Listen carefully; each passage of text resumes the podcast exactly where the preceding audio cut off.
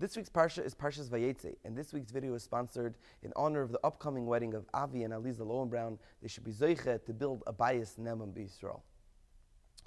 In Rabbi Chiel Spiro's book on Tisha B'Av, he brings down a medrash that when the Beis Hamikdash was being destroyed and Klal Yisrael was being led out of Galus, he went to the Avos HaKadoshim and Moshe Rabbeinu to daven for their children that they should eventually be redeemed and be led back into Eretz Yisrael.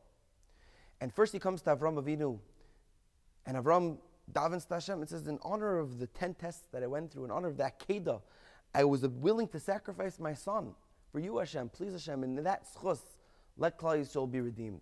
Hashem said, no, I'm sorry. They sinned, they did Averis, they're deserving to go to Galus, and I will not promise to bring them back.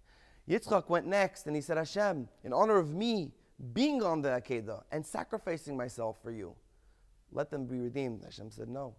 Yaakov Avinu, in schus of all the tsaras that I went through in life, Lavan, Esav, Dina, everything, please Hashem, redeem them. No. Moshe Rabbeinu, in honor of all the years of sacrificing his own life for the sake of Klal Yisrael and davening for them so many times and saving them, please Hashem, redeem them. No. Finally comes Rachel Imenu. And Rachel says, in honor of the simonim that I gave to my sister Leah, so that she should not be humiliated and embarrassed by the actions of Lavan, who tricked Yaakov into giving Leah before Rachel, please let that be a schus that Klal Yisrael should be eventually redeemed and let back into Klal Yisrael, into Eretz Yisrael.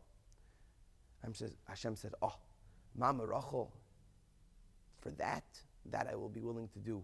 I will promise to redeem them and eventually bring them back to Eretz Yisrael, as the pasuk says in Yirmiyah." I will bring my children back to their borders. And the question is very obvious. What is it about Rachel's taina that facilitated the promise of a redemption any more than the Avos and Moshe Rabbeinu? And furthermore, how is it possible in the first place that Rachel Imenu was allowed to give Leah the simanim? She was really tricking Yaakov Avinu. She was being complicit in Lavan's plan, and she was hurting her own future husband. How is she allowed to do that? So the truth is that the second question really answers the first. Because really, Rachel Imenu should not have given Leah the simanim. She was not allowed to under the letter of the law.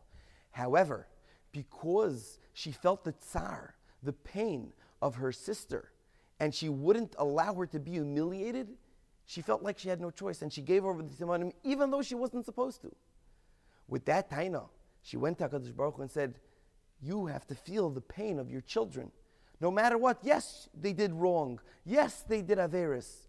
But please, you have to feel their pain of being separated from you, for being separated from Eretz Yisrael. Please redeem them and bring them back. And Hashem said, You're right, because you did that, I'll bring you back.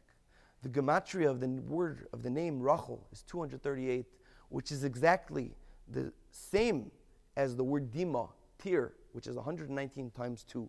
Two tears, one from each eye, for Rachel, our mama Rachel, crying for us that we should be zoicha to be let back into Eretz Yisrael. May we taka be zoicha that Emir Hashem bekarev we will be zoicha to fulfill that nevuah and go back to Eretz Yisrael with Mashiach Tzidkenu V'Mher V'Yameinu Amen. Have a beautiful Shabbat.